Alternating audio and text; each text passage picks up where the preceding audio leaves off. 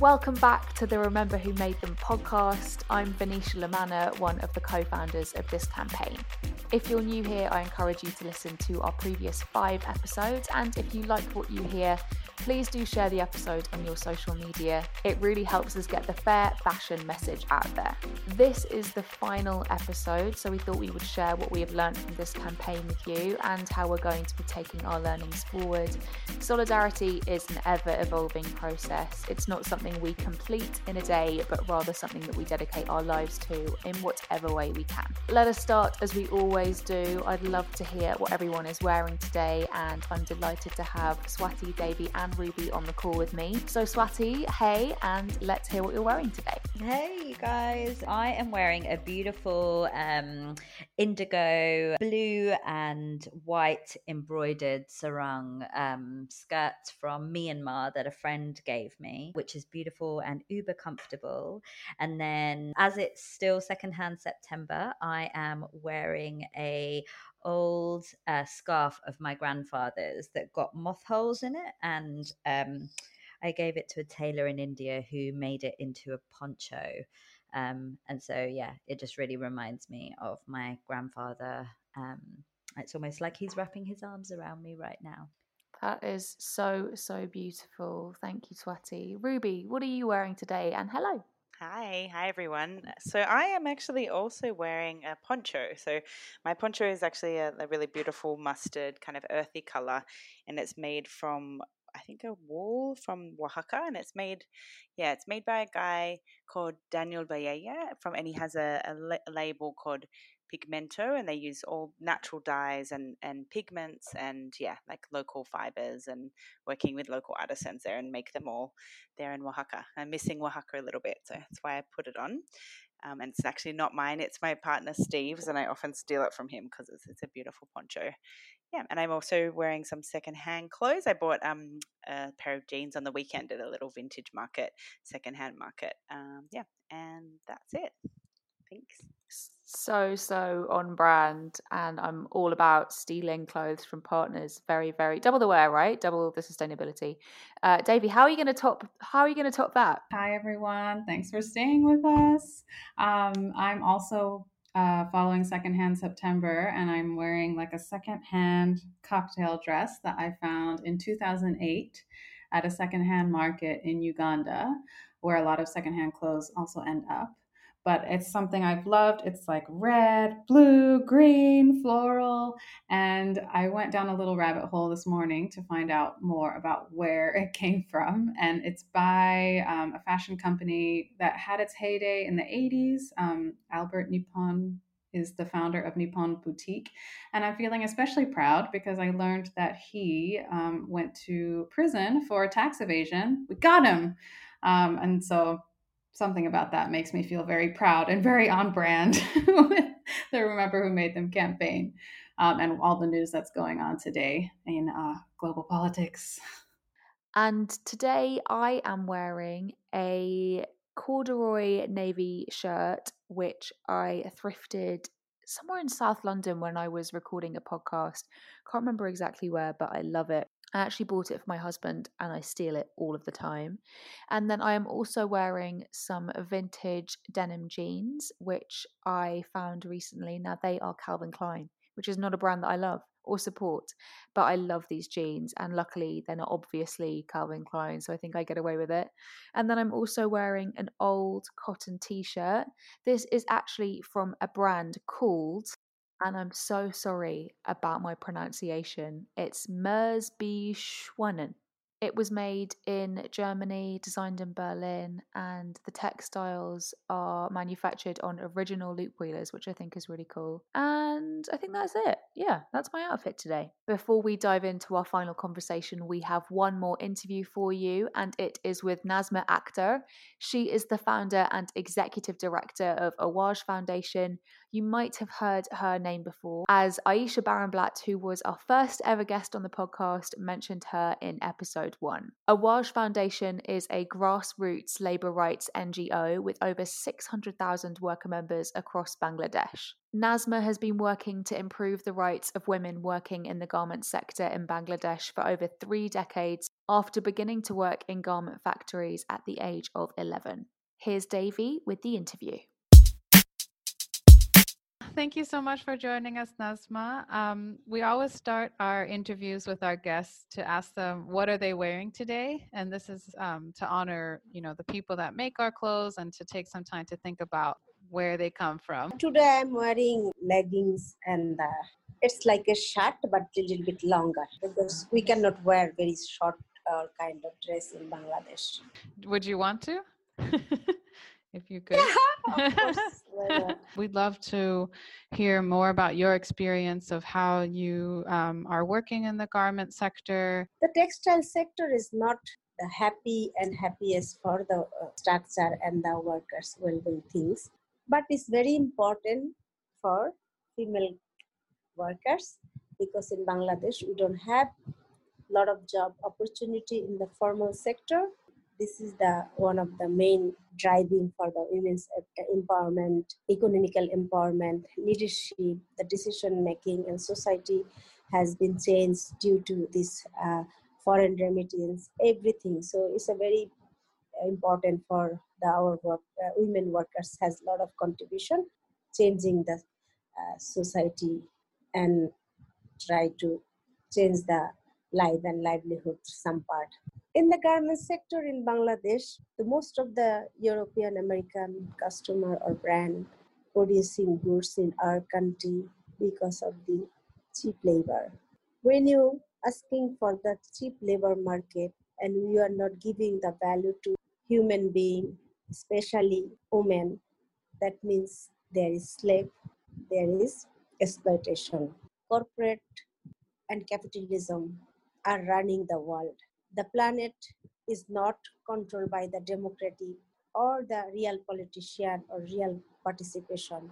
The planet is running by the business people like Donald Trump. In Bangladesh, we are 80% business people are in the parliament. So why we will get the justice when the labor law is go, uh, going uh, to amendment? Most of the time is going for the company favors, not the workers. So this is the big challenges in COVID-19 we face. Nobody is taking the responsibility. Nobody is taking their duties. Only profit, profit, profit. If the workers are really important, then why their CSR and monitoring team are not here? The supplier, they are not going to the factory. They are staying at home.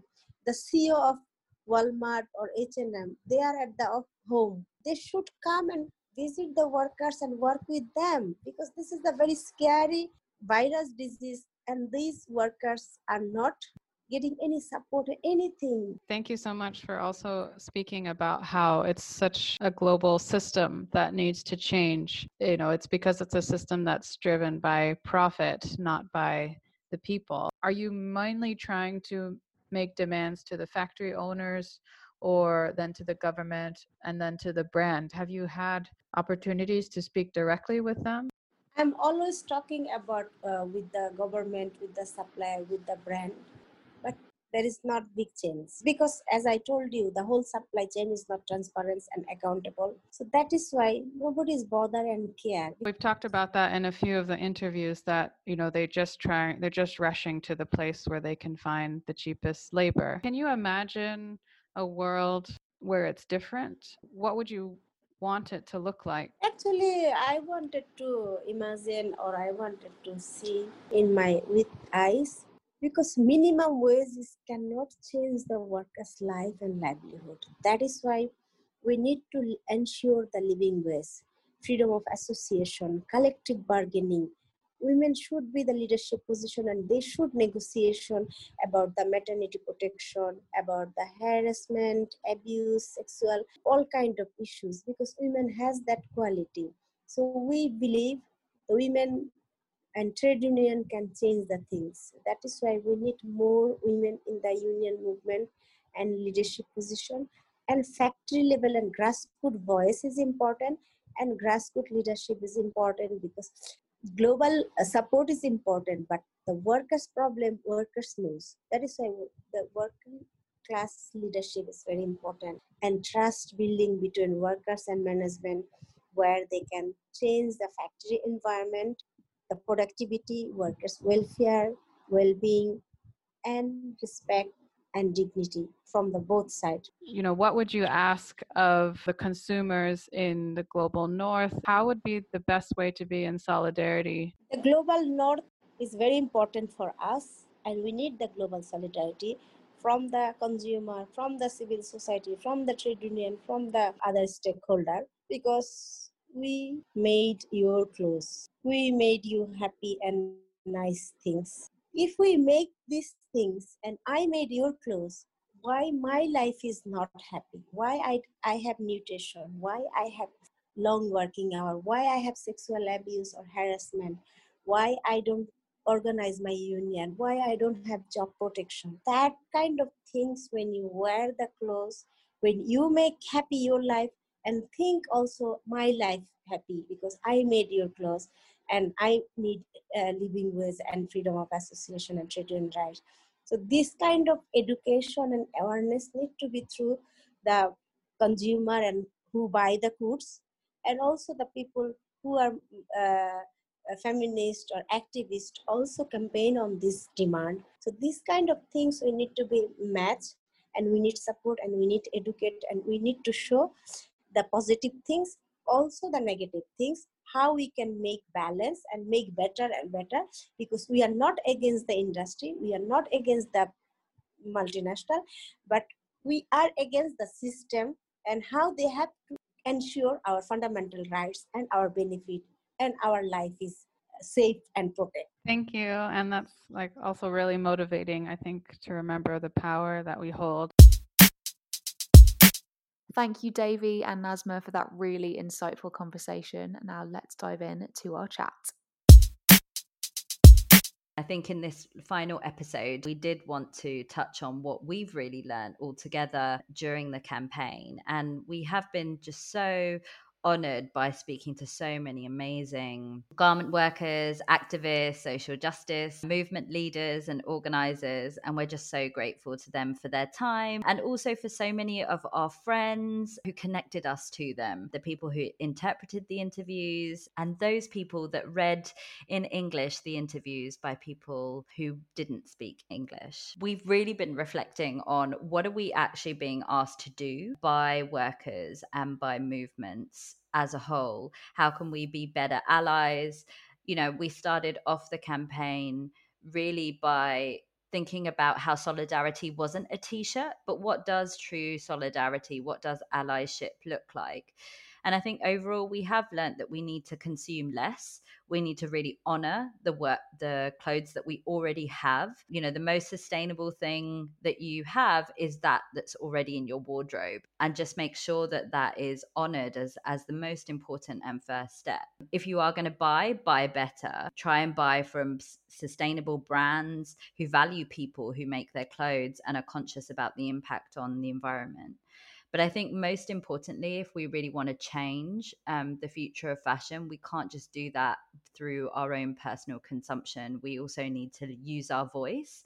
And that's what all of the organizers, all of the garment workers were saying. And it might seem trivial, but it really does work think about where companies are putting their efforts. They're putting it into marketing, into their image. They pay influencers to get you, to get I, to buy from them, to trust their brand. What we've heard from so many organizers is use our voice, email and message brands on social media. Ask them how do they ensure their workers can unionize? Do the workers receive a living wage? Have they paid up since the coronavirus has hit? Have they actually supported lost earnings or relief efforts? What are the ways that they're trying actively to be anti-racist or inclusive not just um, in their use of black squares or models or influencers, but are black, indigenous, people of color, and non cisgendered people actually in decision making roles? And above all, does this transcend to supporting the vast majority of people who run their entire supply chain, 80% of whom are black and brown women around the world? If you see a brand failing, call them out. Ask them to do better. Are people in their supply chain given voice, value, and power? Do they even talk about the workers that made those clothes? And also, just think beyond fast fashion we might vilify the likes of primarks and h&ms but luxury brands are not innocent.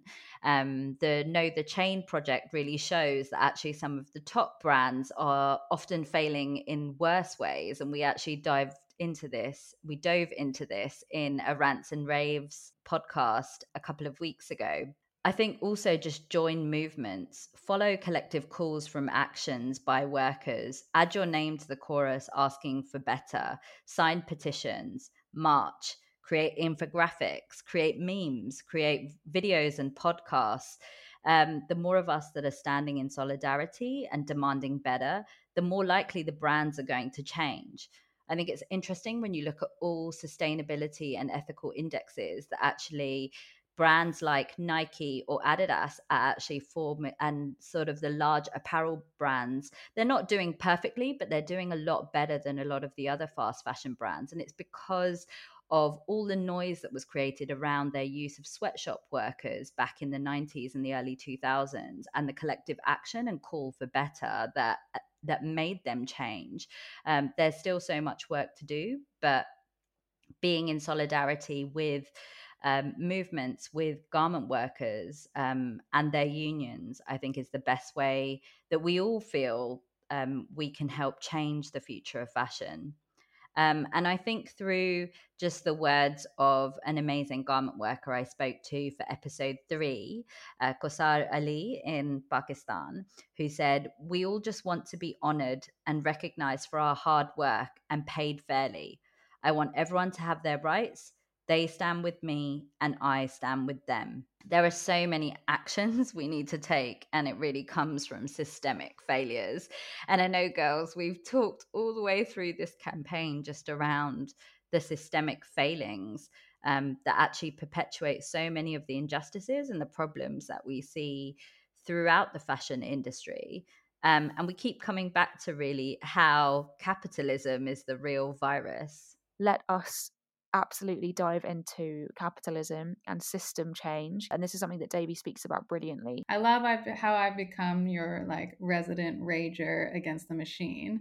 Um, I, yeah, I think the system, it's something once you see it, you can't unsee it. And I think that's how we've all been going through this campaign and really enjoying sharing with others is what we see now and what garment workers have really helped us see. Uh, we listened to Nazma Begum's interview at the start of this, and she even like points out that she's not against the industry or the corporations. Maybe I am. Anyway, but she's not, and she said she's against the system. And I think that's really important that she's even lifting that up. Um, and another part, and the way that it's come up when she was explaining it, did you hear when she was talking about how um, she was referring to the Rana Plaza disaster, which um, you know we all know was when a factory collapsed and killed um, hundreds of workers. She was talking about how factories or companies and brands are see Bangladesh now as a burden. They don't want to invest there or hold factories there because of the poor working conditions. And it's like, okay, that's great that the brands recognize that, but they've just pick up and leave. And the countries have to convince those factories, those brands to come back um, by you know offering other um, investment packages, other tax benefits, and all of those cost cutting measures are not benefiting the workers. It's the workers that have to cut their labor in order to convince the factories to come back.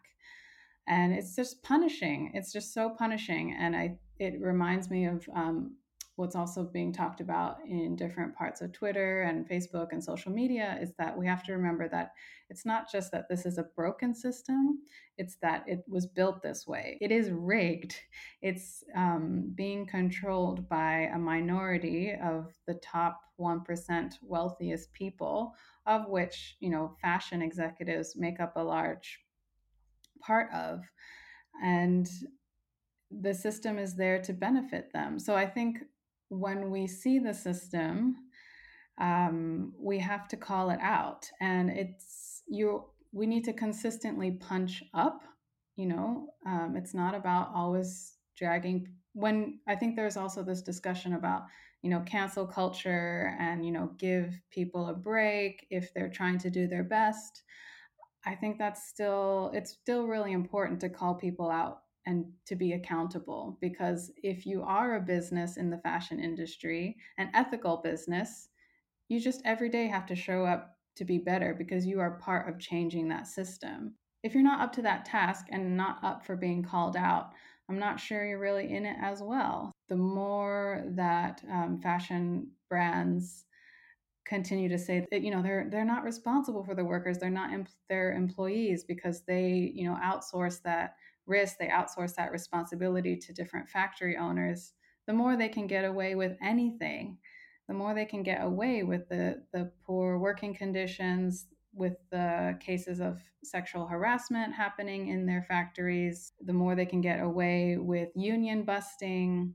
It doesn't make any sense. You can't say that you're not responsible for these things, but then sell us a brand that's all about happiness or all about self care or about feminism or um, protecting the planet. You don't let them pull that one on you. I think it is overwhelming. I know there's been moments where I'm just like, ah, you know, how are we going to change anything? You know, I look to other organizers and to movements, and we asked many of the garment workers, you know, what keeps them strong.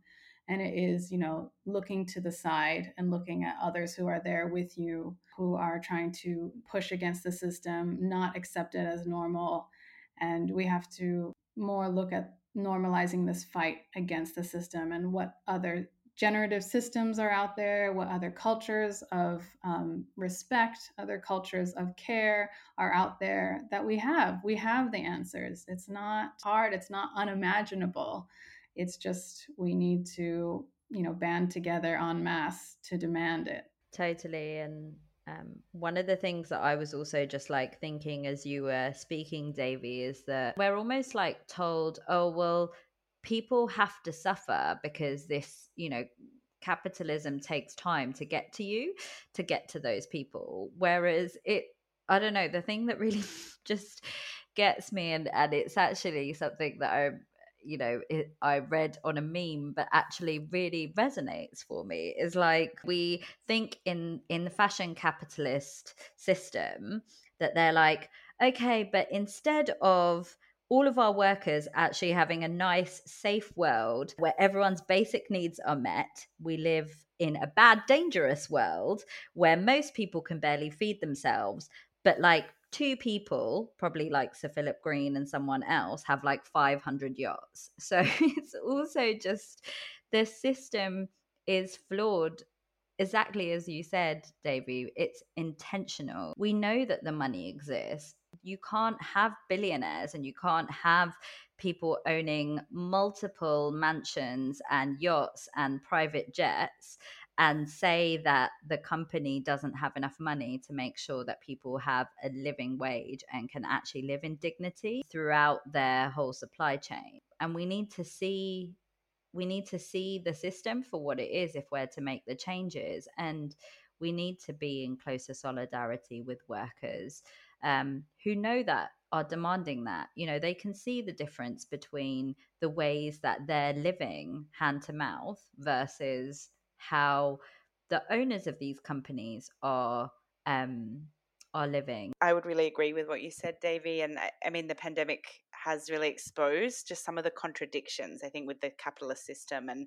really the idea of focusing on the individual and, and just, I mean, the, everything we've been told you know, from one day to the next is now really obsolete and things that could not be changed, you know, have literally changed overnight. And I mean, I can just see some examples around like access to free childcare and like private hospitals being made public. And like, there's so many examples of just how, I guess, some of the unraveling of the capitalist system and how I think it's something really exciting that I think people are starting to question a little bit more and kind of not only look at their own interests as an individual, but see how everyone is connected. Like this experience of going through something, you know, we're all experiencing it in extremely different ways, and you know, we all have different privilege that we're navigating through this. But there is a connection and a connectivity of how we're seeing the sort of system unravel around us, and I think people are sort of at the same time with the parallel of what's happening with, you know, Black Lives Matters and different movements, moments in movements that are taking place as like a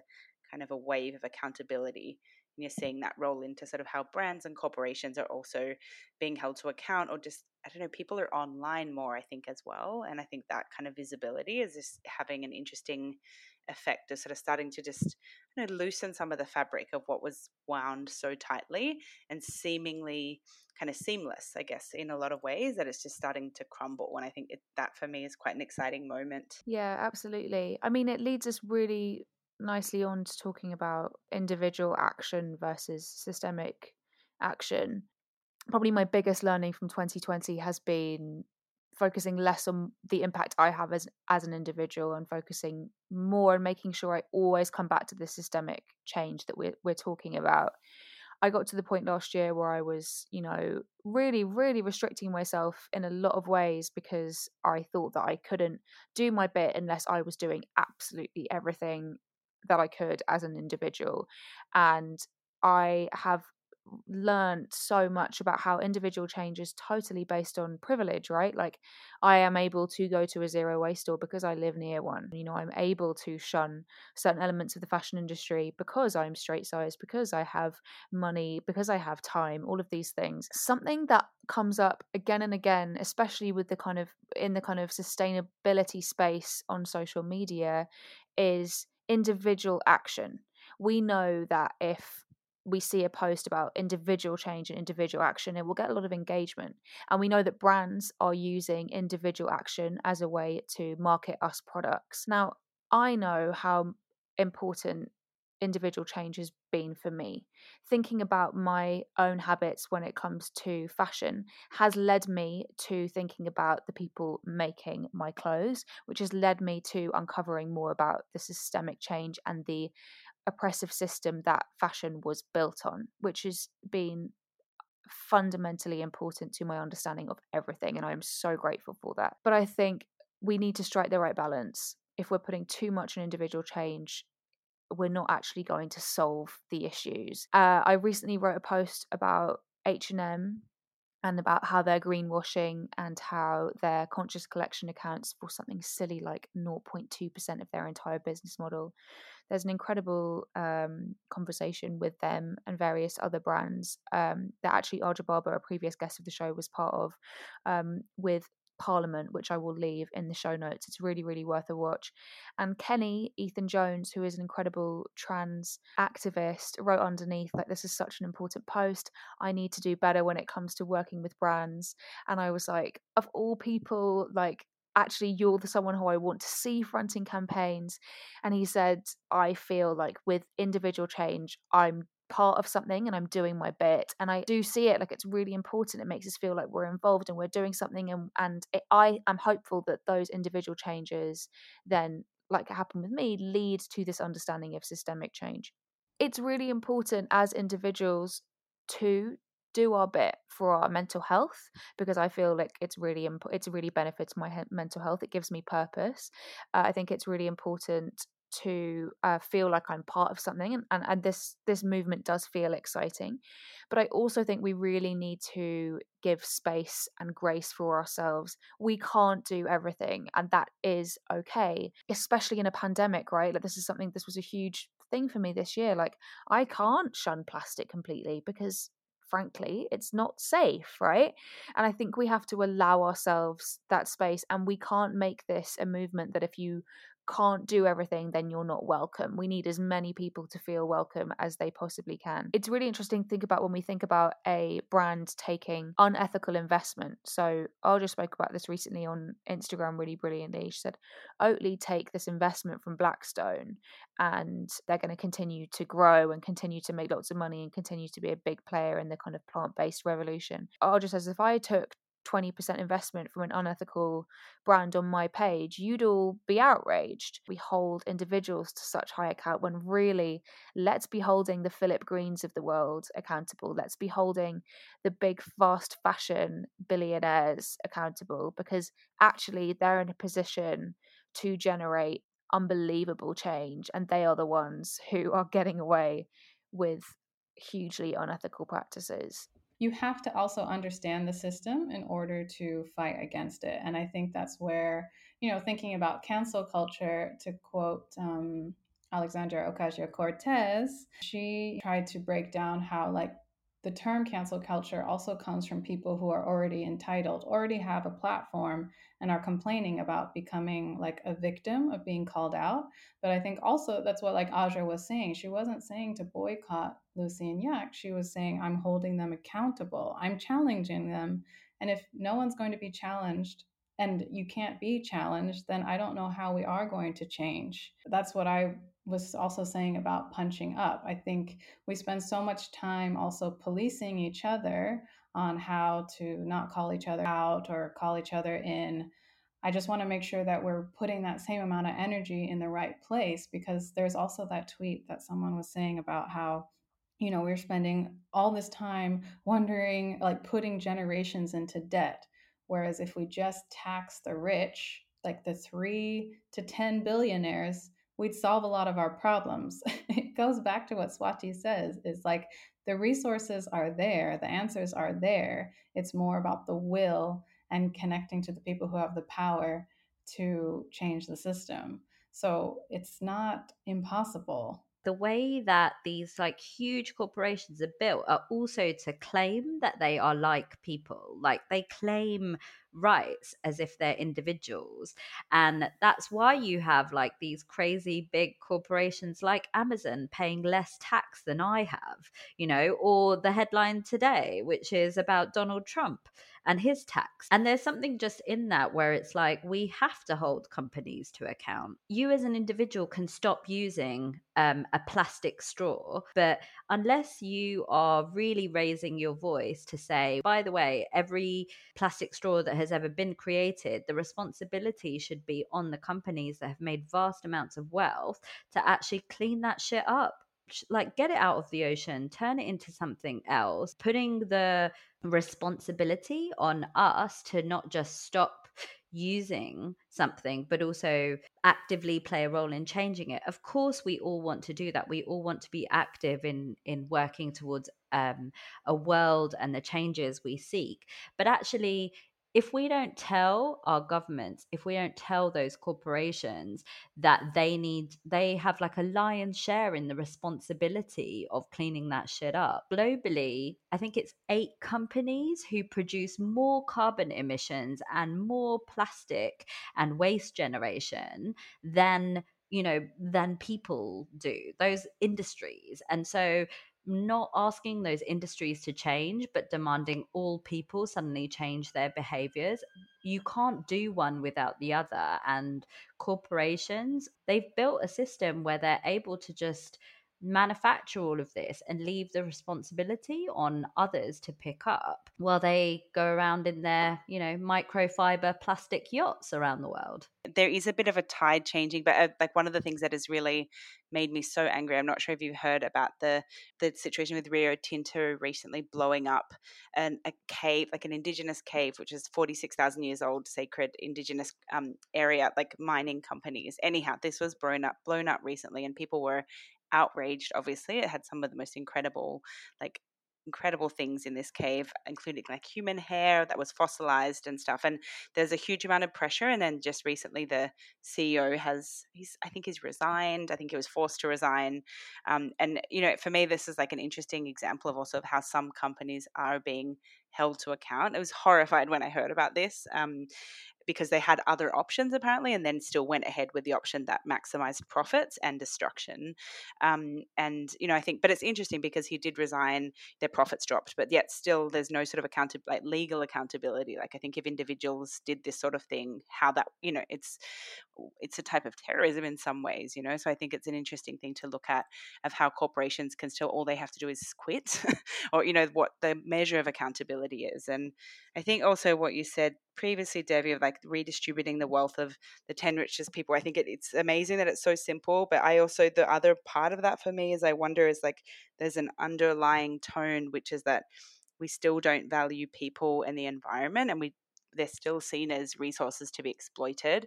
So even if you sort of take like redistribute that wealth, which I think is a necessary step, I sort of worry that there's kind of a worldview or a mindset change that needs to happen at like all levels. And that's like a process. And I think, you know, I think what is happening now and we're seeing in the context of the pandemic is that there is a little bit of like collective unlearning happening and some reimagination and kind of different ways you can see alternative economies and alternative systems of how people relate to each other popping up. And I think that's happened out of an, a necessity in some ways that people are grounded and localized and they need support and help and care from their community. So I think really um, not so much focusing on the individual, but recognizing that people do need to support each other. And so I think when we talk about the idea of solidarity economies, they're not a new thing.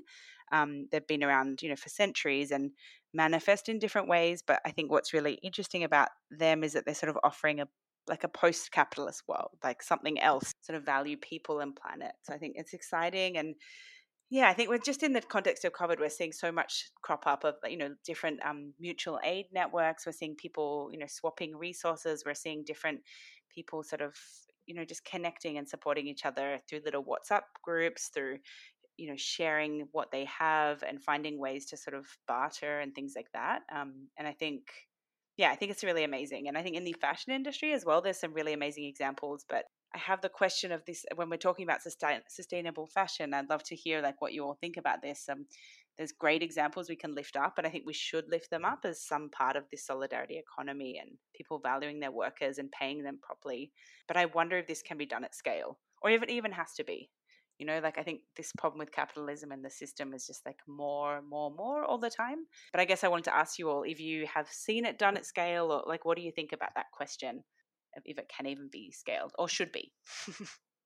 Yeah, I think it's a really good question. I don't know whether it really can be done at scale, and I don't think it's like I think it's not about the whether it should be. I think it's just the I don't think it that it needs to be. I think that we need multiple solidarity economies happening in different nations and communities, you know, that actually allow people to live like in sort of uh, regenerative existence with one another. But I think the myth of capitalism is that it's that we have to continually grow, and there's only a few companies that are allowed to do that because their shareholders are expecting lots of money being accumulated and more and more and more profits. Doesn't success lie in you feeling like you're doing the right thing, that everyone in your entire company, in your entire supply chain is able to live lives of dignity, of justice. We also understand success to lie in growth or lie in scale because that's what capitalism has asked us to do. I think there are brilliant companies out there that are doing incredible work at scale. I think that the models of cooperatives are brilliant, of partnership projects are amazing, where the workers actually own the companies. So it's not that they don't exist or that it can't operate at scale. I think it's more about why. I just also want to think about like the other economies that we're trying to build. And I think there's another economy that has touched upon in this campaign, and that's the the economy and the system of organizers, of campaigns, of nonprofits, of charities, of unions, and all of them are mostly cash strapped and also dealing with scarce resources.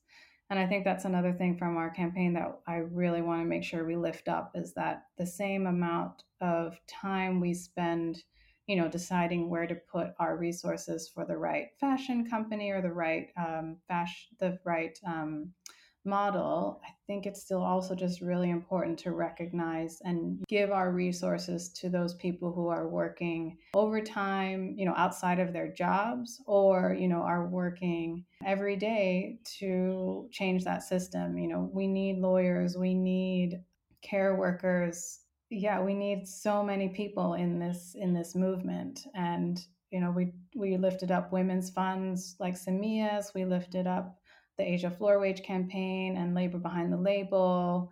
We've lifted up remake. And so I would also encourage so much of us to honor that labor as well that organizing work Yeah, thanks so much for raising that, Devi. I, I think you know it, it's also just so important to make sure that those groups actually get funding for the organizing that they're doing because you know rather than working all the time and being able to have some space for that that really important organizing i also just wanted to lift up one other concept just because when you were speaking swati it made me think of it and just kind of highlight the idea of like buen vivir. Maybe some of you have come across it and we'll put maybe in the show notes, we'll add in a little bit about that. But it's just kind of really, it, you know, comes out of South America and it's actually part of the constitution, I think, in Ecuador. It's like this idea, but it, and it kind of translates to living well, really just valuing people in the environment and really seeing this idea that it doesn't have to be more and more and more in relation to your community is and not necessarily on your own, but is how and how we are our strongest and sort of in connection to each other and and seeing the idea of the environment as part of that community and that we're not actually it's not something that we sort of take and use and exploit for our own you know our own needs but we're sort of in relationship to that and we have a role to steward and respect that and we don't own it. Yeah i know well-being has been sort of you know it's in different spaces it's also becoming part of the sort of capitalist machine and like consumer machine as well and I, just, I think it's nice to look at other philosophies or ways that we can understand our existence and where we're going and just the idea that we can't necessarily make the change we want to change by just fighting the existing system and reality but to change something we actually have to build you know new models and alternatives that make the old system obsolete I love that. So, so true. I love the idea of Buen Vivir as well. I've always thought it's an amazing concept, and it is a new economy that's actually organized around reciprocity with nature rather than just extraction, which I think is a beautiful way to think about how we can move post capitalism into a new state of being. I think there's many brands that are also using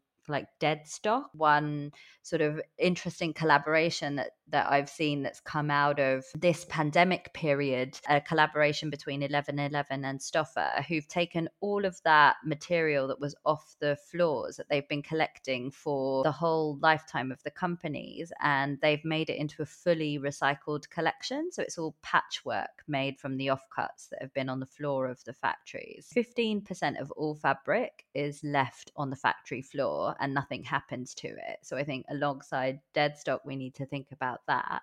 But I think more importantly for me, it's about how do we have models where we're really thinking from like a seed to stitch perspective.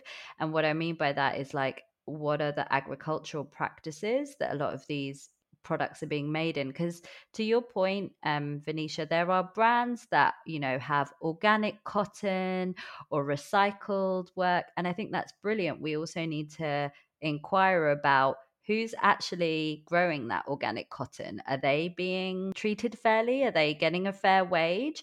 Are they in good working conditions? You can't have sustainability and still exploit workers, whether they're farm workers um, or whether they're garment workers or whether they're dyers in the supply chain. It has to go throughout. So I do think those kind of seed to stitch models of really looking right from the moment that the products that you're using are grown to when they're being used, but also thinking beyond how can we create materials that are able to decompose and to re reach the biosphere as well. And remember talking as part of the campaign to this incredible group in India called Gramina Vikas Kendram. And they were really, you know, focused on ethical farming practices for cotton.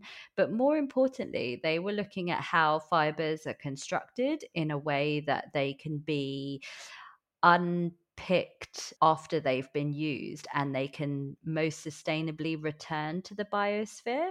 And I remember a beautiful quote from one of the workers in the chain who said, So much beauty and love and effort has gone into growing that cotton into spinning it into weaving it into the person that then cuts the patterns, that stitches and sews it, packages it, that sends it before it even reaches us. The least that we can do is not only honor it, but think about how those materials return back to the planet. I also do think that we need to invest in in a green new deal. Throughout the campaign, we've always talked about the need for reciprocity with the planet as well as as well as people.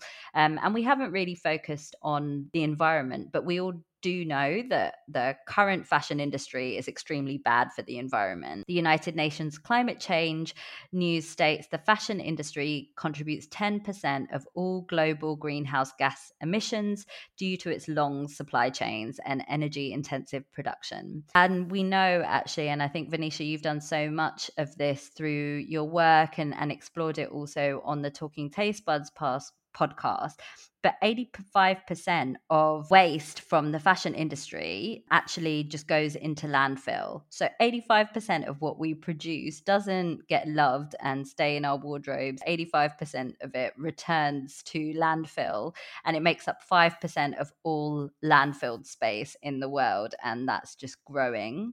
Going back to that being a systemic issue, we as consumers are buying 60% more garment pieces compared to 15 years ago, but we're actually just keeping the clothing items for half as long. So that's where the system is telling us you need to buy more, you need to keep buying, rather than just loving the clothes that we're in and making sure that 85% of them don't end up in landfill. And so we really support the need for a Green New Deal. A Green New Deal is a call for an unprecedented mobilization of resources to rapidly eliminate greenhouse gas emissions and embrace social, environmental, and economic justice. It recognizes that decarbonization at the necessary scale and speed will entail a profound reorganization of our economies and our institutions the transition to getting to zero carbon is an opportunity to challenge deep social and economic inequalities and this system that we keep talking about the same inequalities in wealth, power, and resources that have driven the climate crisis. So, moreover, if decarbonisation happens in a way that deepens these inequalities, we risk ripping apart the social contract upon which a transformation of this scale depends. We do stand with many movement leaders one such is the amazing Tessa Khan, who says, A failure to draw on and invest in the wealth of feminist analysis of economic, industrial, and social policy would be a lost opportunity and a betrayal for those who have endured the worst impacts of our unequal, unsustainable say, status quo. To fully realize the promise of a Green New Deal, it has to be a feminist Green New Deal. And I think that the fashion industry needs to really embrace a Green New Deal if we're to really change the system. Facts on facts on facts. oh, I had so much I was going to add about the police and brutality, but I think it's becoming that very uh, long smartphone. Like my smartphone has to be, for it to be truly intersectional, it has to be like five feet long. So true. We all know that meme. And if we don't, I'll leave it in the show notes. Mm-hmm. Thank you so much, Swati, Ruby, and Devi, for this fascinating conversation. As always, I learn so much from you all, and you've been the best thing to come out of 2020 for me. So I'm so, so grateful for you and your work and your compassion and everything that you do. And I'd also like to say, on behalf of all of us, thank you for listening. We have enjoyed this campaign so much, doing something with no agenda other than to center garment workers and share useful information and resources and kind of amplify the work that other people have been doing and are doing has just been such an incredible process. The intention for this podcast was for it to be a six episode podcast, so it feels very bittersweet recording this final episode with you. But you can follow us on Instagram at Remember Who Made Them and on Twitter at Made underscore them. Over on Instagram, we will be sharing the stories of different garment workers and their unions that we've collected through this process, and we're really, really proud of that work, and we are delighted to be in a position to share it with you. So please do follow us over there And you can always sign up to our Patreon where we will be sharing bonus content. There's already bonus podcasts up there for you to enjoy. You can join for as little as a pound, and that money will go direct to garment workers and their unions. So, thank you so much for listening. We hope that this campaign has re energized a new solidarity economy in fashion, an economy that centers the health and well being of workers over corporate profits, an economy that cares about the social and environmental impact of the clothes we buy, and an economy that builds power in the communities where our clothes are made by celebrating the labour and dignity of garment workers, by demanding fashion brands and their owners be held accountable to pay up and do better, by elevating, not competing with existing movements and campaigns, and by refusing to return to the way things were before. We know we can transform the future of fashion. Clothes are powerful, we use them to express ourselves and explore our creativity. But no matter what clothes we wear, we should always remember the people who made them. We need the global solidarity because we made your clothes. We made you happy and nice things. If we make these things and I made your clothes, why my life is not happy? When you make happy your life and think also my life happy on the time.